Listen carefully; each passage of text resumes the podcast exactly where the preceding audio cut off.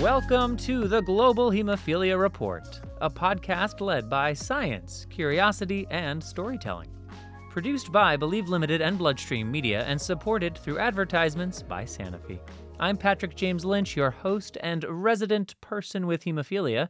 Today's focus aging with hemophilia, the triumphs, burdens, and uncertainties of longevity. Thanks for listening we kick off the first episode of season two of the Global Hemophilia Report right after this quick word from our featured advertiser. Sanofi is committed to bringing new perspectives and bold innovations to the global hemophilia community. Learn more about how Sanofi is breaking barriers and supporting the community at sanofihemophilia.com.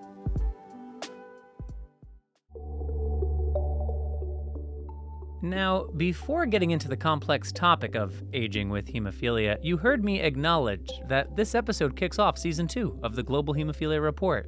And that is thanks in large part to the commitment of this program's featured advertiser, Sanofi. So, on behalf of producer Keith Corneluk, senior advisor Dr. Donna DiMichele, and the entire team behind the scenes, thank you, Sanofi, for continuing to support Bloodstream Media's audio journey through the data, experiences, and questions driving hemophilia research around the world. And with that, I'd like to introduce you, listeners, to Jonathan. They found out that I had uh, hemophilia when I was two. I bit my tongue and it wouldn't stop bleeding. Jonathan Hill was born with severe hemophilia A. His remarkable journey of growing up in the 1970s and 80s as a huge Dungeons and Dragons player and super fan of the Canadian rock band Rush, is the subject of an autobiographical graphic novel titled Blood of the Paladin. Factor had just become the cure that could quickly replace the missing protein factor in your blood and stop bleeding. Like all the older men and women who are aging with hemophilia, Jonathan lived through a revolutionary time in treatment for hemophilia with the introduction of factor concentrates. So, my parents really kind of pushed the limits, wanted me to have childhood without limitations. Childhood without limitations. Quite the aspiration for the parents of a boy born with severe hemophilia in the era before clotting factor concentrates. Jonathan's story can be heard in full on the Bloodstream Media show Blood of the Paladin, an adaptation of his graphic novel. You'll also hear more from him later on in this episode. Jonathan's story is a reminder that this group of aging and older people living with hemophilia is a group that, from a medical perspective, we have never seen before. Older people living with hemophilia are experiencing many of the health conditions affecting the older general population hypertension, diabetes, cardiovascular disease, malignancy, chronic kidney disease, sexual dysfunction, and neuropsychological dysfunction or degeneration. However, unlike their non hemophilic peers, the currently aging hemophilia population also continues to live with the ever increasing burden of the irreversible complications of their underlying bleeding disorder, which may simultaneously be both unique to hemophilia and intersectional with their experience of the general comorbidities of aging.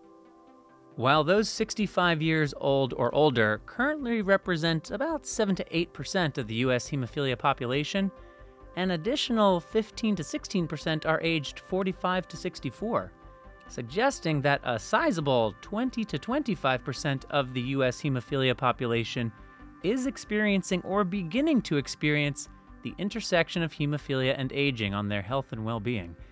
Therefore, in this episode, we will explore what we know and what we must seek to know about the intersection of hemophilia and aging, and how the complexity of aging with hemophilia can guide the evolution of multidisciplinary care of older men and women with hemophilia, as well as inform future research priorities, all in an effort to further optimize lifespan and quality of life for senior people living with hemophilia.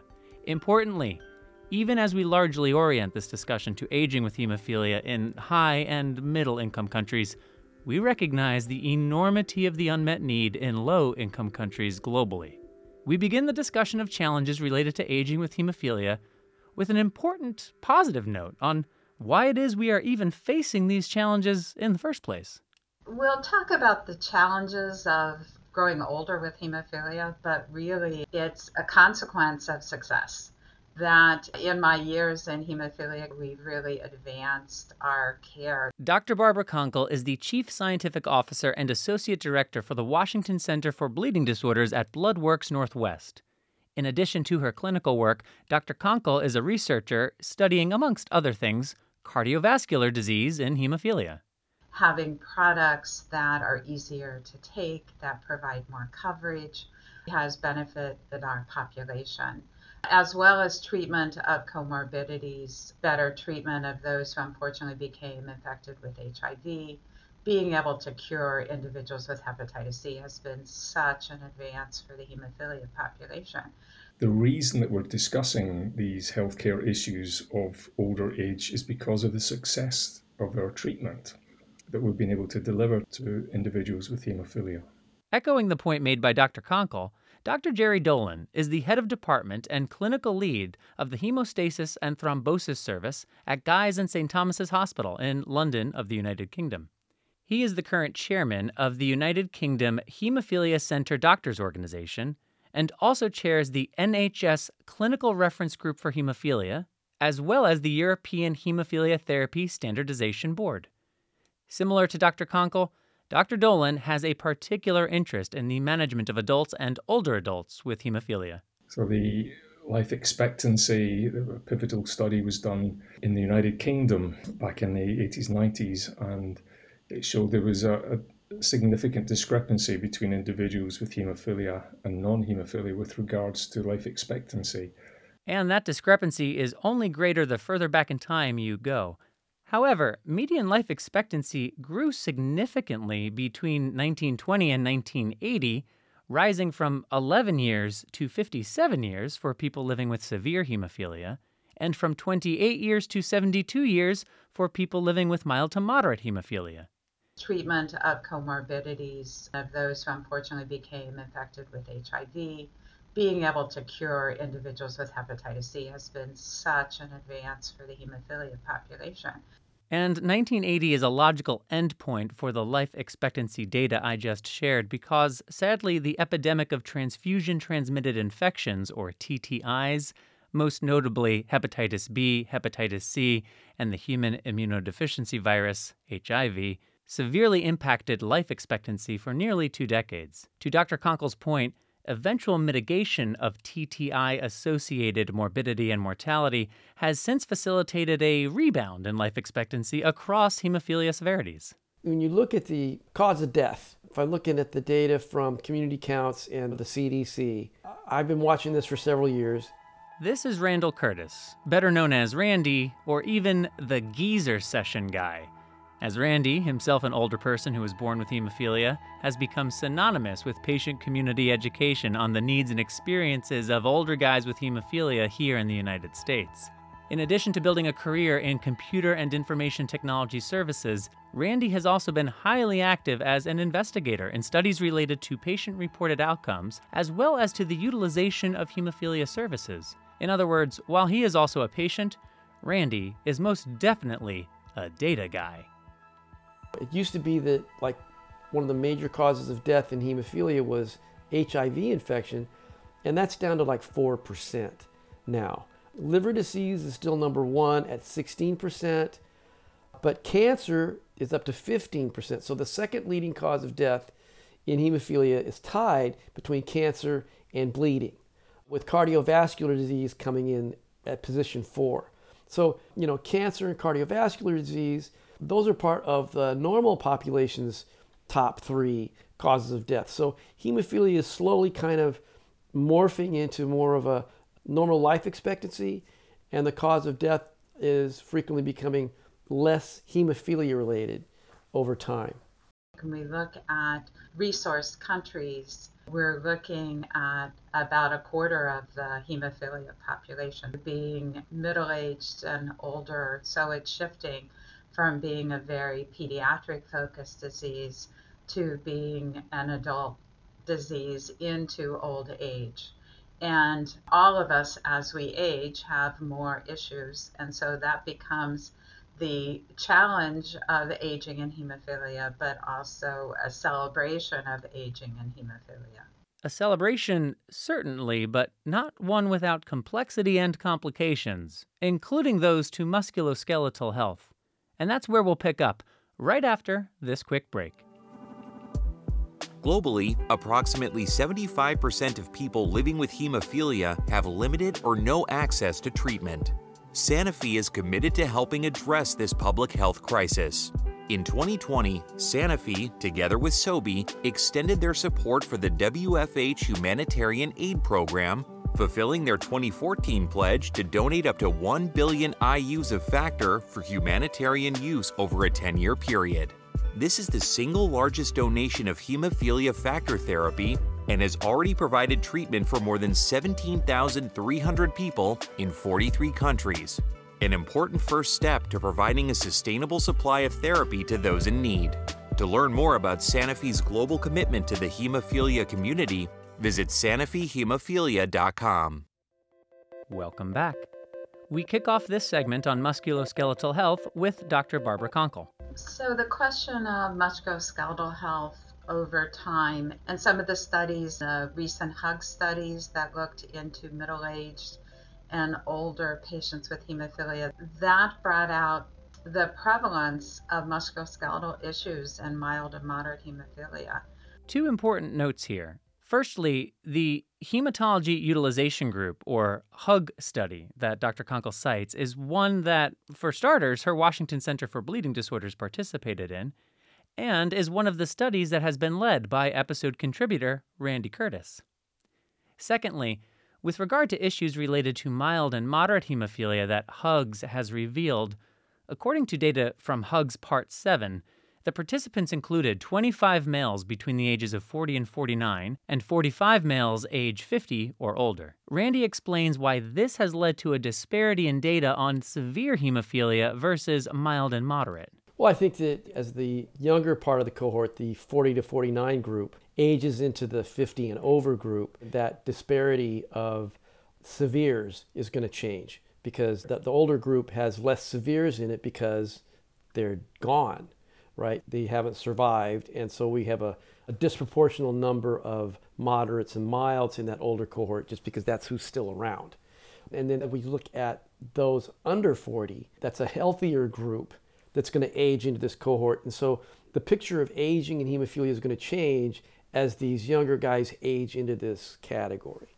Though not specifically about aging or older people with hemophilia, Dr. Konkle extrapolates on why this increased data on adult men with mild and moderate hemophilia is of vital importance to the management of hemophilia of all severity types going forward. There's more attention on mild and moderate hemophilia now, I think, for a couple of reasons. One is we know that patients with moderate hemophilia often have a lot of bleeding. And we use the target prophylaxis in most patients to put them in the moderate hemophilia range.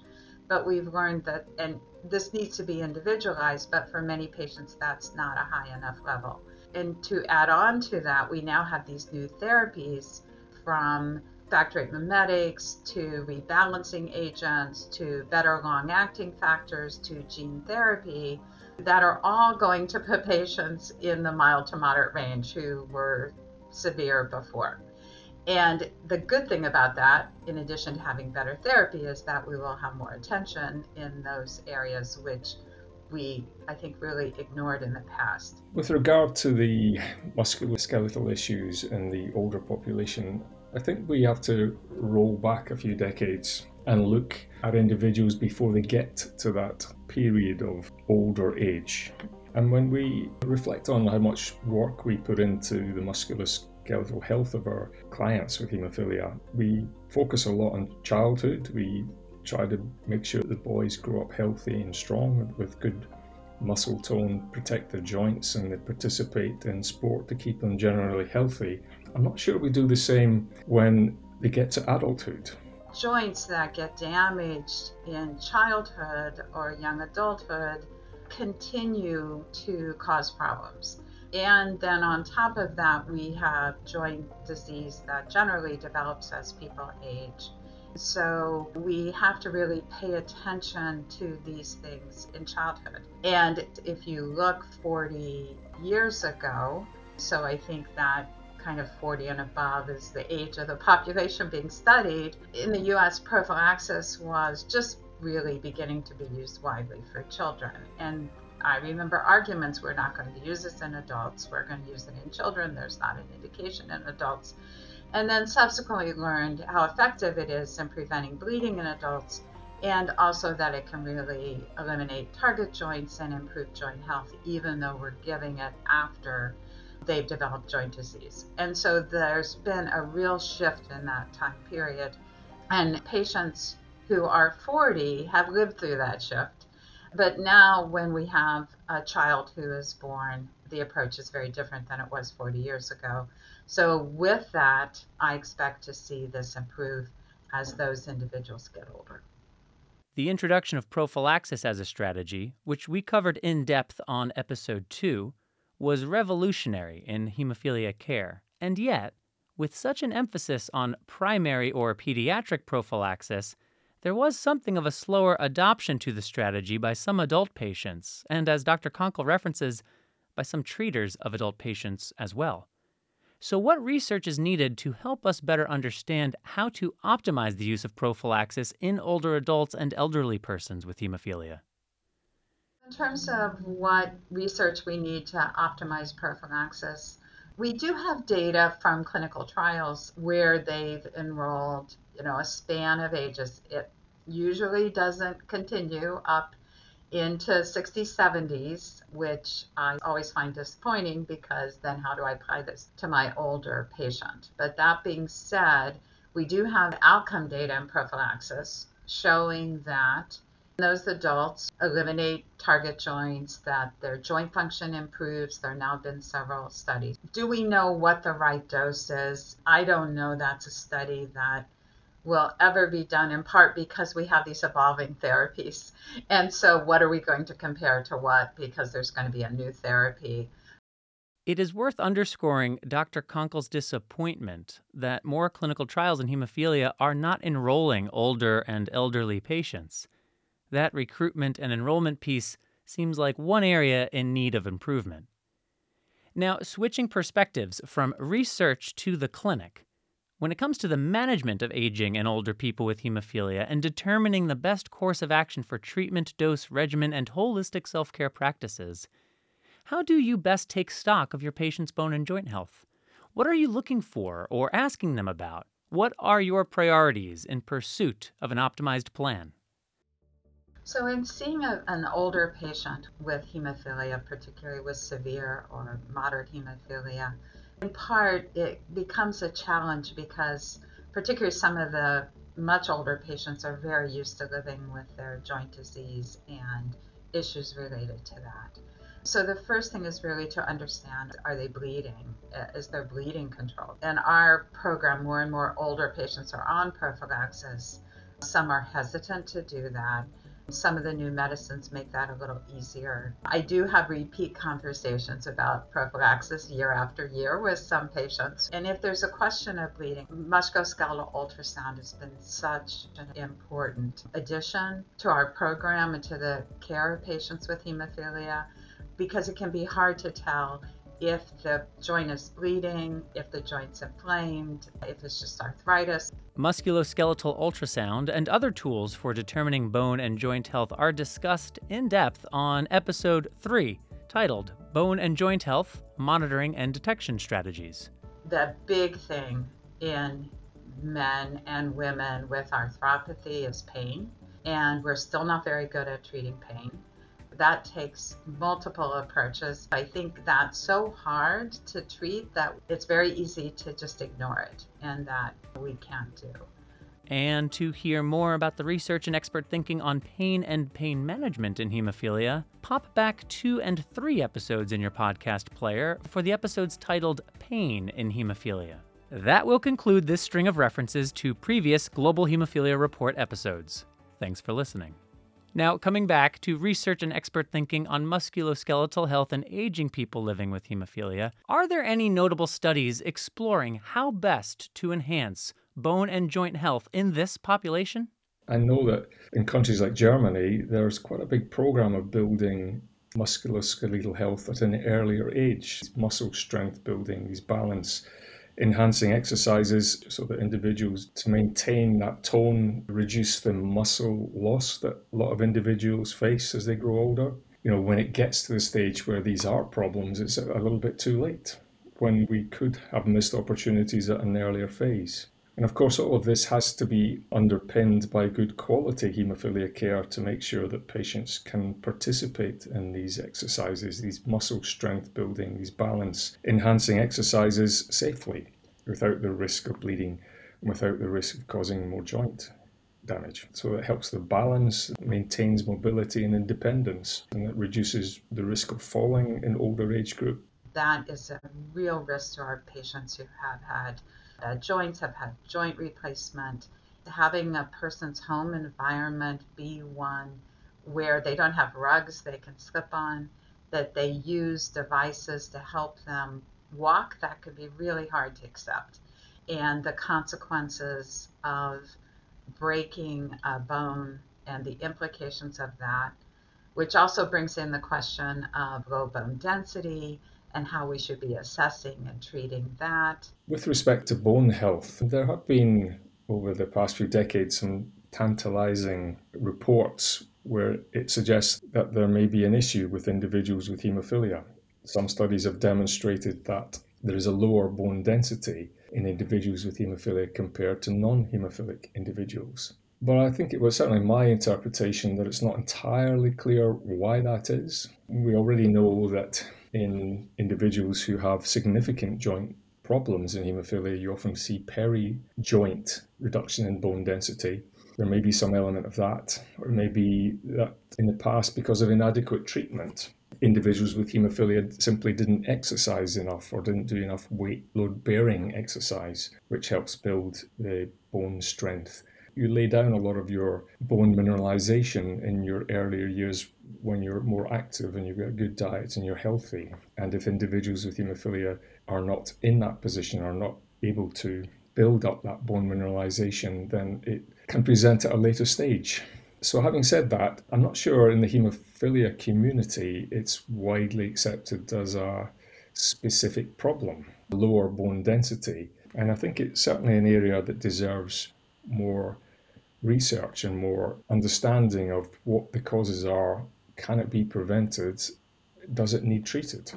This discussion certainly suggests that research pursuing the questions that Dr. Dolan just articulated is needed. Along those lines, these most recent points about low bone density specifically beg some questions about the prevalence of osteoporosis in aging people living with hemophilia. The U.S. National Institutes of Health defines osteoporosis as a bone disease that develops when bone mineral density and bone mass decreases or when the structure and strength of bone changes. This can lead to a decrease in bone strength that can cause an increased risk of fractures. We asked Dr. Dolan for his take on the intersection of hemophilia aging and osteoporosis specifically. Well, I mean, I think the science of osteoporosis in some countries, I think certainly in our country, is pretty much focused on women with, with osteoporosis. I think the whole area of men with osteoporosis is less well recognized or less well known, certainly among the general population and maybe among the general medical community.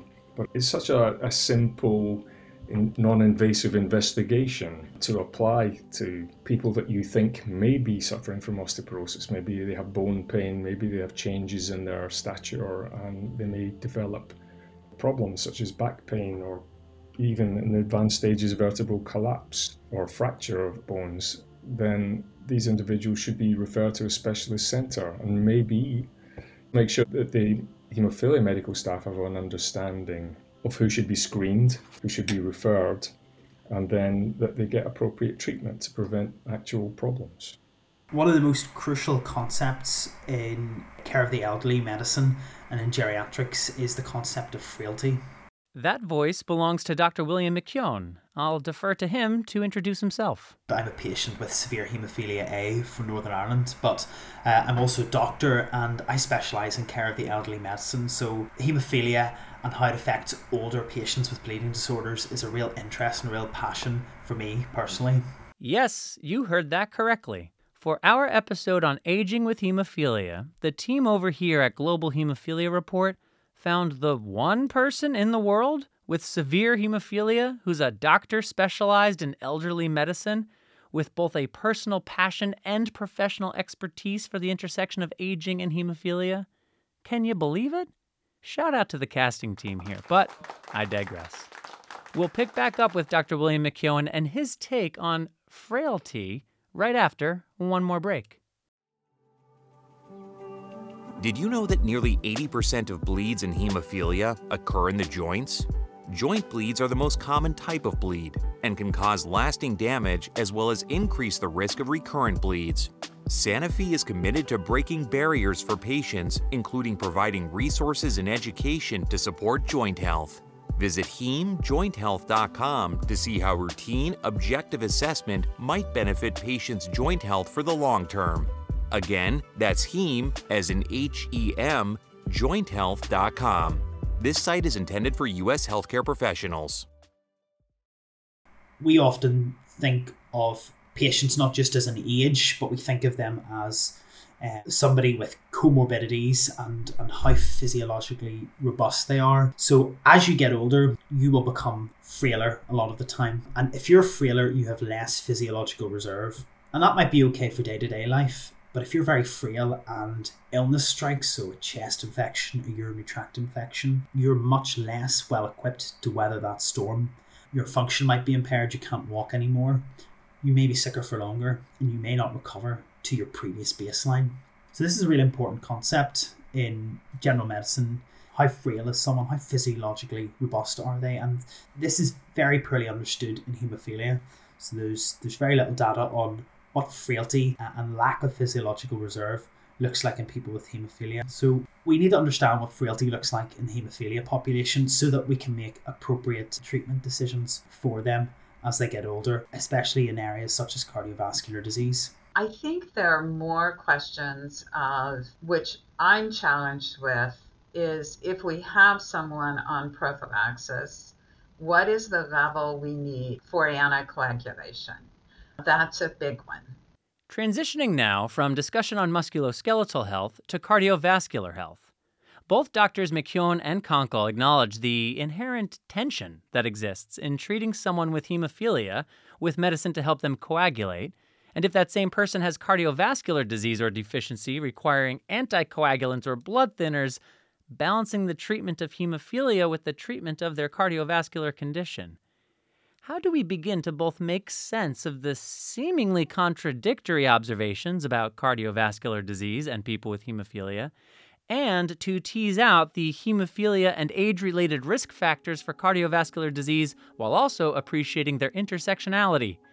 Just a simple little question that we posed to Dr. McKeown. So, there are a number of things that put patients at higher risk of cardiovascular disease. And just to clarify what we mean by that, we mean ischemic strokes, peripheral vascular disease, atrial fibrillation, coronary artery disease. So, a lot of common conditions will put a person at increased risk of developing these conditions, so high blood pressure, diabetes. So, we know that in people with haemophilia, some of these risk factors occur at higher frequency. So, to take an example of hypertension or high blood pressure, it's significantly higher in the haemophilia population, and it's higher again in people with severe haemophilia like me. Now, that would lead you to expect that people with haemophilia would have more cardiovascular events, so more myocardial infarctions, more ischemic strokes, Yet, surprisingly, this is not the case. So, for people with haemophilia, they actually have a lower risk of having these cardiovascular events, despite the fact that they have more risk factors. The reason we think this is, is because of the mechanism by which a lot of these cardiovascular events occur. So, a lot of them are to do with abnormalities in blood clotting tending towards thrombosis side. So, to take a myocardial infarction or a heart attack, that is where a clot forms in a coronary artery and disrupts blood supply to the myocardium or the heart muscle. Or to take the example of an ischemic stroke, a clot blocks an artery that supplies some area of the brain, for example, the middle cerebral artery. So, for people with bleeding disorders, although we have a higher burden of risk factors like hypertension, our chances of actually developing these clots that are the culprits behind these events is lower. I mean, it's interesting to reflect on one of the biggest causes of cardiovascular morbidity in any population, which is hypertension. We know that if you control hypertension, if you recognize it and treat it appropriately, then you can prevent a lot of the sometimes devastating complications. I'm a part of a European group who study general medical health of older individuals with haemophilia. And it's a common discussion point that certainly in previous decades, individuals with haemophilia were so focused on these issues such as bleeding and joint disease and pain that they neglect almost the rest of their health. There are many anecdotal reports that individuals don't go anywhere near their family physicians and their family practitioners, and they miss the opportunity to receive the kind of preventative medicine screening that all people should have. And so maybe hypertension is recognized fairly late on and it may be quite embedded and it may be a bit more difficult to treat. They may have developed complications that are difficult to reverse. And that, that's a real missed opportunity.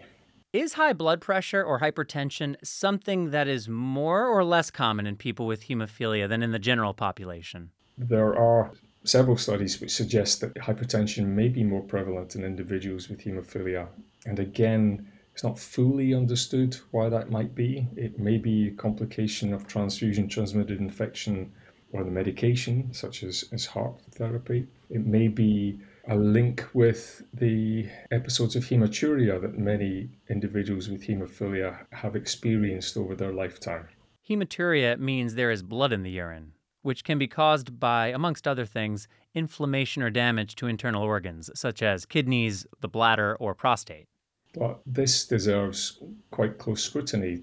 Cardiovascular disease has been studied by a number of groups in hemophilia, including my own. As mentioned earlier, cardiovascular disease and hemophilia is an area of study and interest for Dr. Konkle. And how I look at it is the data are convincing that individuals with hemophilia develop atherosclerosis like others. Atherosclerosis is the buildup of fats, cholesterol, and other substances in and on the artery walls. This buildup, referred to as plaque, can cause narrowing in the arteries, obstructing blood flow.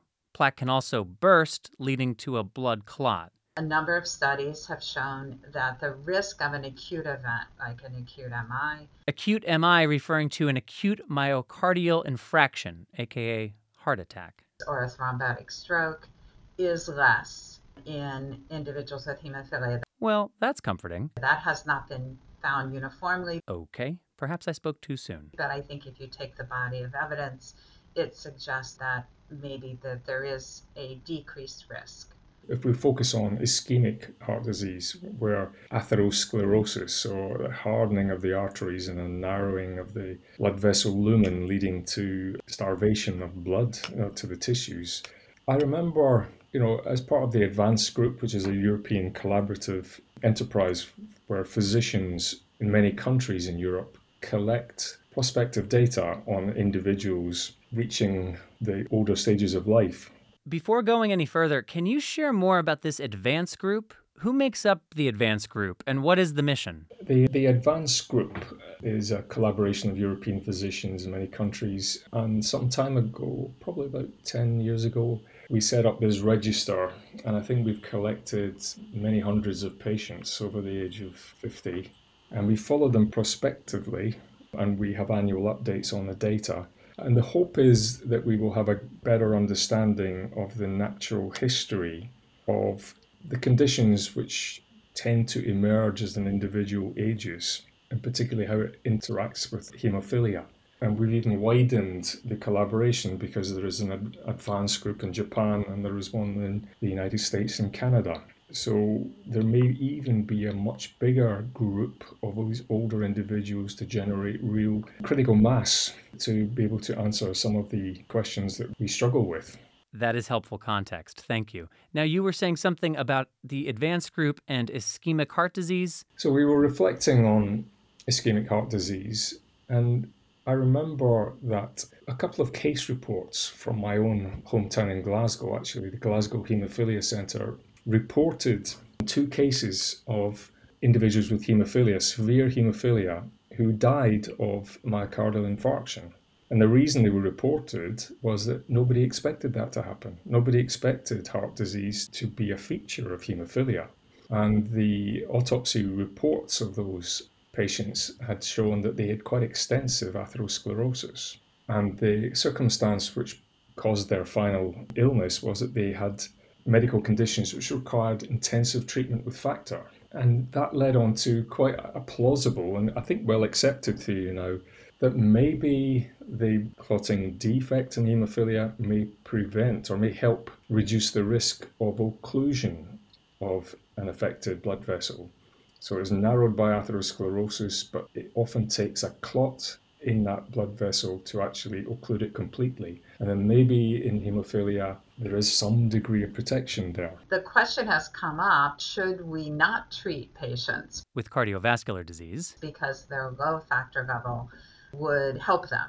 And I think there's no evidence to support that. Interestingly, there is some data to suggest that female carriers of hemophilia may have some degree of protection against cardiovascular disease. We learned from the epidemiologic study in the Netherlands in carriers of hemophilia that they had less cardiovascular disease. It doesn't mean that they don't develop cardiovascular disease but that I think was the first study that really pointed to having a lower factor level could be protective of cardiovascular disease. At least amongst some female carriers, according to this one study. And one could also hypothesize that since we know inflammation increases cardiovascular disease, that having recurrent bleeds, it could, we haven't proven that that's a risk factor for cardiac events, but knowing the data, one could hypothesize that also. So we need to treat our patients optimally to control their bleeding and to prevent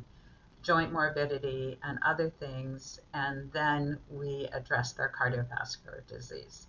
There's been another autopsy study in the States comparing haemophilic individuals and non haemophilic individuals showing exactly the same level of atherosclerosis in both groups. And in fact, why should factor VIII deficiency affect atherosclerosis? Because it's not intimately involved in that process. So things like smoking, high cholesterol, etc., can occur in any population, and that will predispose to atherosclerosis. And there have been other studies looking at ultrasound studies of blood vessels, which look at the thickening of the blood vessel, which is a precursor to this ischemic heart disease as well, again showing very similar rates between individuals with haemophilia and non haemophilia. So that's a basic underlying pathogenesis or the cause of the ischemia.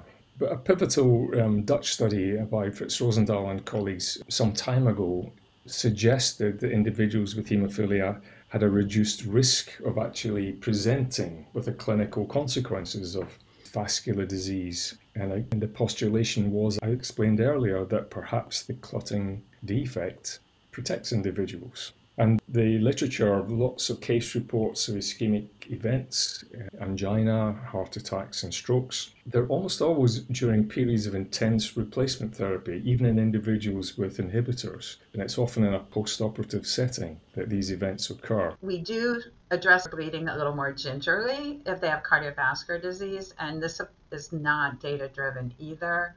But just the thought that we probably don't want high factor VIII spikes in someone who is having ongoing cardiac disease. So we may modify their approach or at least their treatment with a bleed where we're really trying to control their levels a little more carefully. Another area that I think we really need to gather data urgently is what does it mean to be a frail older person with haemophilia. And, and I would say the reason this matters is because it guides our treatment decisions. So for somebody who's very, very frail, it's not always appropriate to treat them as aggressively because they are less likely to get the benefit from that treatment. So very tightly controlling cardiovascular risk factors like blood pressure or diabetes in somebody who is very frail. It's just not always appropriate because by lowering their blood pressure too much, they may have a collapse and fall and break their hip. By treating their blood sugar too aggressively, they might have a hypo. Again, they'll fall, break their hip, and come to harm. Now, this is a very important phenomenon because we're now in an era where we're using therapeutic agents which really raise the ability to clot. So if you're looking at the factor VIII mimetics or the, the higher doses of factor VIII that we're able to deliver to patients or the rebalancing agents or even gene therapy, we're able to give people sustained levels of improved clotting. It's quite interesting. So, some data was published by a group of the UK Haemophilia Centre directors about their patients on emicizumab.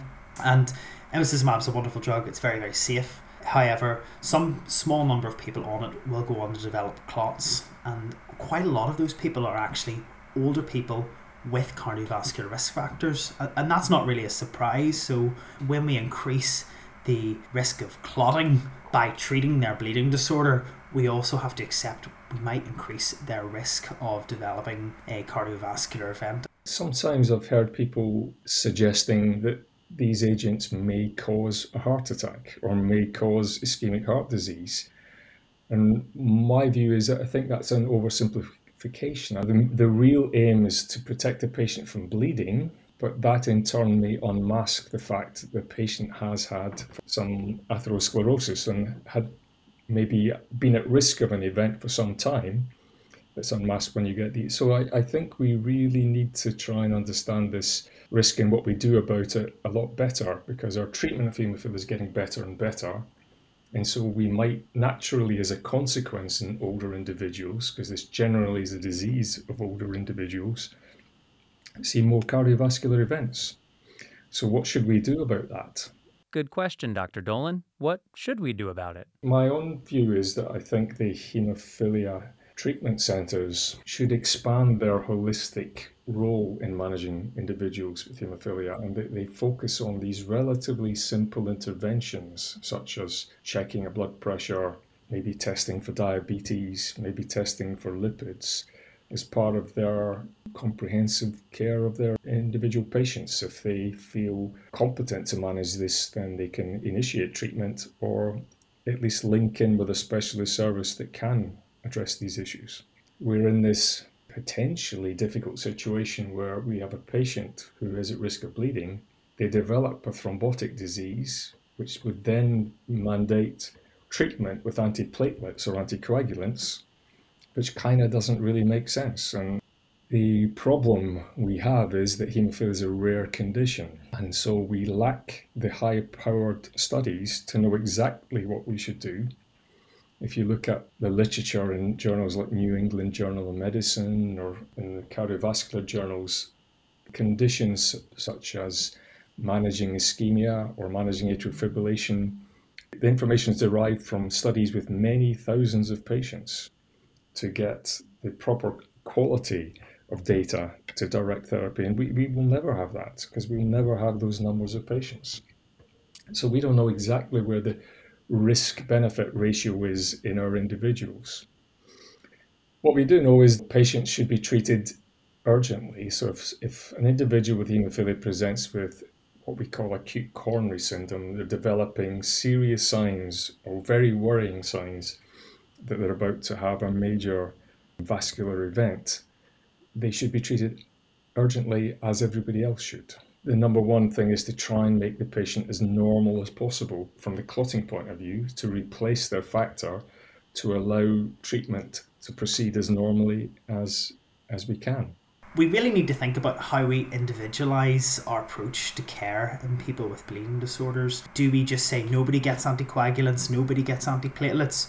Or do we attempt to bring a bit of nuance to the weighing up of the risk and balance? So I think there is a role for measuring thrombin capacity, measuring pharmacokinetics, uh, and potentially picking apart uh, individual elements of people's coagulation cascade and the regulation thereof. So I think this is an area we really need to understand better, and we can't just treat all patients as if they have the same bleeding and hemothrombotic risk as they get older. The things that I've seen are these strategic relationships that the particularly the adult centers are forming with their colleagues in cardiovascular disease because treating hemophilia patients for cardiovascular disease is not the same as just anybody with cardiovascular disease, right? Because you have to get these guys to stop clotting, but let them keep clotting, and and that's a that's a dance. You have to have a, a relationship between cardiology and hemophilia. The same thing with dialysis and guys with kidney disease.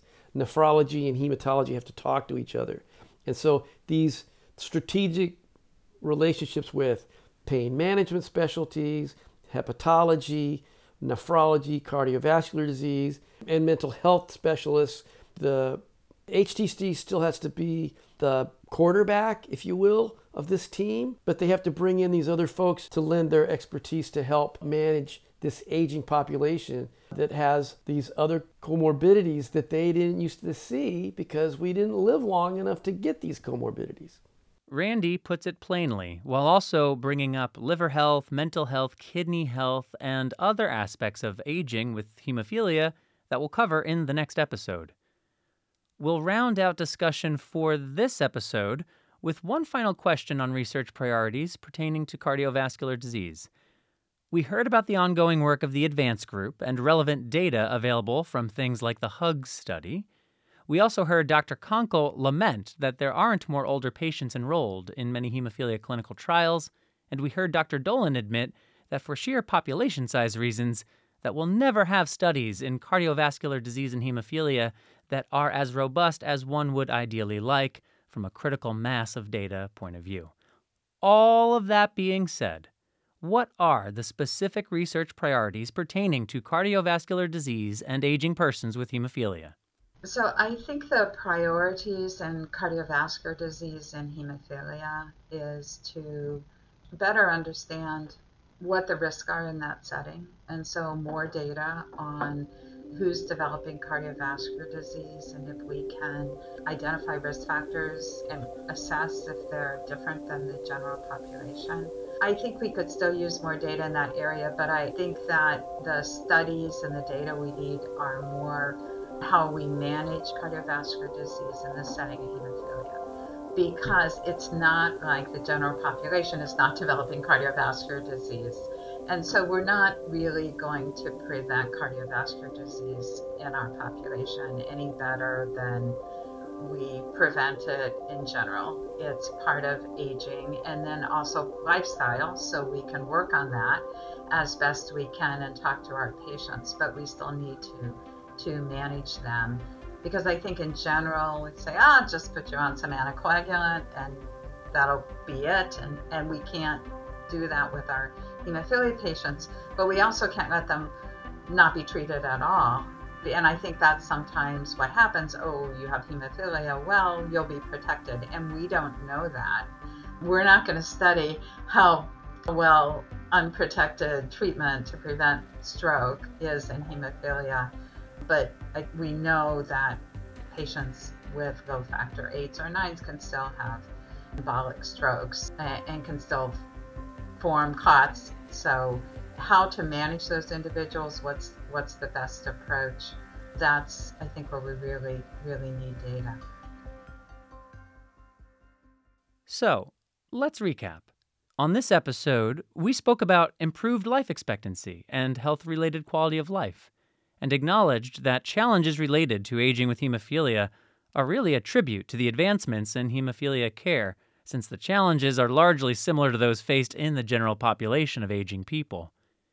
We heard discussion and some details about the size and severity types of this increasingly growing aging cohort, learned a bit about numerous studies, including the Randy Curtis led HUGS study and the work of the Advance group that Dr. Dolan belongs to, Dr. McKeown introduced the concept of frailty and emphasized why we need to understand more about frailty in older people with hemophilia specifically.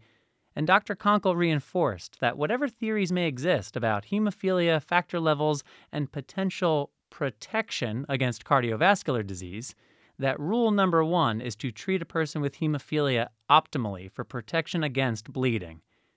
Finally, we heard calls for HTCs to expand their holistic approach to care by including certain preventative health checks for adult patients. And we heard credit given to adult centers that have already begun meaningful partnerships with experts in cardiovascular health, kidney health, and the like. Before we go, let's return to the story of Jonathan Hill, who you heard at the top of the episode, with comments that he made as part of the Bloodstream Media program Blood of the Paladin. I think the idea of the sky's the limit is somebody with uh, unexpected challenges, the way through or the way over, to get back up again, to push on, to try try again, even though it might be discouraging. While childhood without limitations may have been a lofty, if not unattainable, ideal for his parents to hold, Jonathan's attitude of the sky is the limit, which I can only credit, at least in part, to his parents' commitment is how Jonathan has been able to navigate the twists and turns of his most unlikely journey, much like a hero in Dungeons and Dragons. Which is something that, to be frank, most people with severe hemophilia in Jonathan's aging and older cohort have had to muster in order to survive and thrive in spite of extraordinary challenges. I hold Jonathan and his peers in that way in the highest of regards. Kudos and bravo to you all. Also, it's worth noting the value of having the role playing game Dungeons and Dragons to connect Jonathan with a close group of friends during an exceptionally dark period of his life growing up. His remarks reinforce the impact that hemophilia and comorbidities such as HIV and HCV have on an individual's mental and social health as well will cover mental and social health of aging persons with hemophilia, alongside the topics of renal function, liver disease, malignancy, and sexual function next time on part two of our two episodes of coverage on aging with hemophilia the triumphs, burdens, and uncertainties of longevity. I would like to thank doctors Gerry Dolan, Barbara Konkle, and William McKeown, along with researcher and patient Randy Curtis and patient author Jonathan Hill for contributing to this episode. Thanks as well to Doctors Dolan and Konkle for serving as topic advisors as well. Thank you, Dr. DiMichele, for serving as the senior advisor on the Global Hemophilia Report, and thank you to Global Hemophilia Report's featured advertiser, Sanofi. Visit SanofiHemophilia.com to learn more. That's a wrap for this episode part one of our two episode coverage of aging with hemophilia. Subscribe to the Global Hemophilia Report wherever you get your podcasts to ensure that part two hits your inbox the moment it goes live. Do you know of any clinicians, researchers, scientists, med students, policy wonks, or patient advocates who would benefit from this content? Be sure to send them to globalhemophiliareport.com or encourage them to search Global Hemophilia Report Podcast today. For a list of links to relevant research and other notable resources pertaining to today's topic, please take a look at the program notes for this episode in your podcast player or visit this episode's webpage on bloodstreammedia.com. Thank you to our producer, Keith Corneluk, our editor, Japneet Dhaliwal, graphic designer, Tony Mendoza, creative director, Joshua Sterling Bragg, and executive producers, Amy Board, Rob Bradford, and Ryan Gielen. My name is Patrick James Lynch, and you have been listening to the Global Hemophilia Report. Until next time.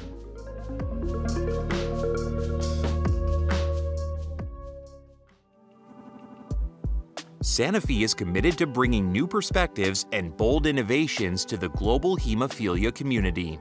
Learn more about how Sanofi is breaking barriers and supporting the community at sanofihemophilia.com.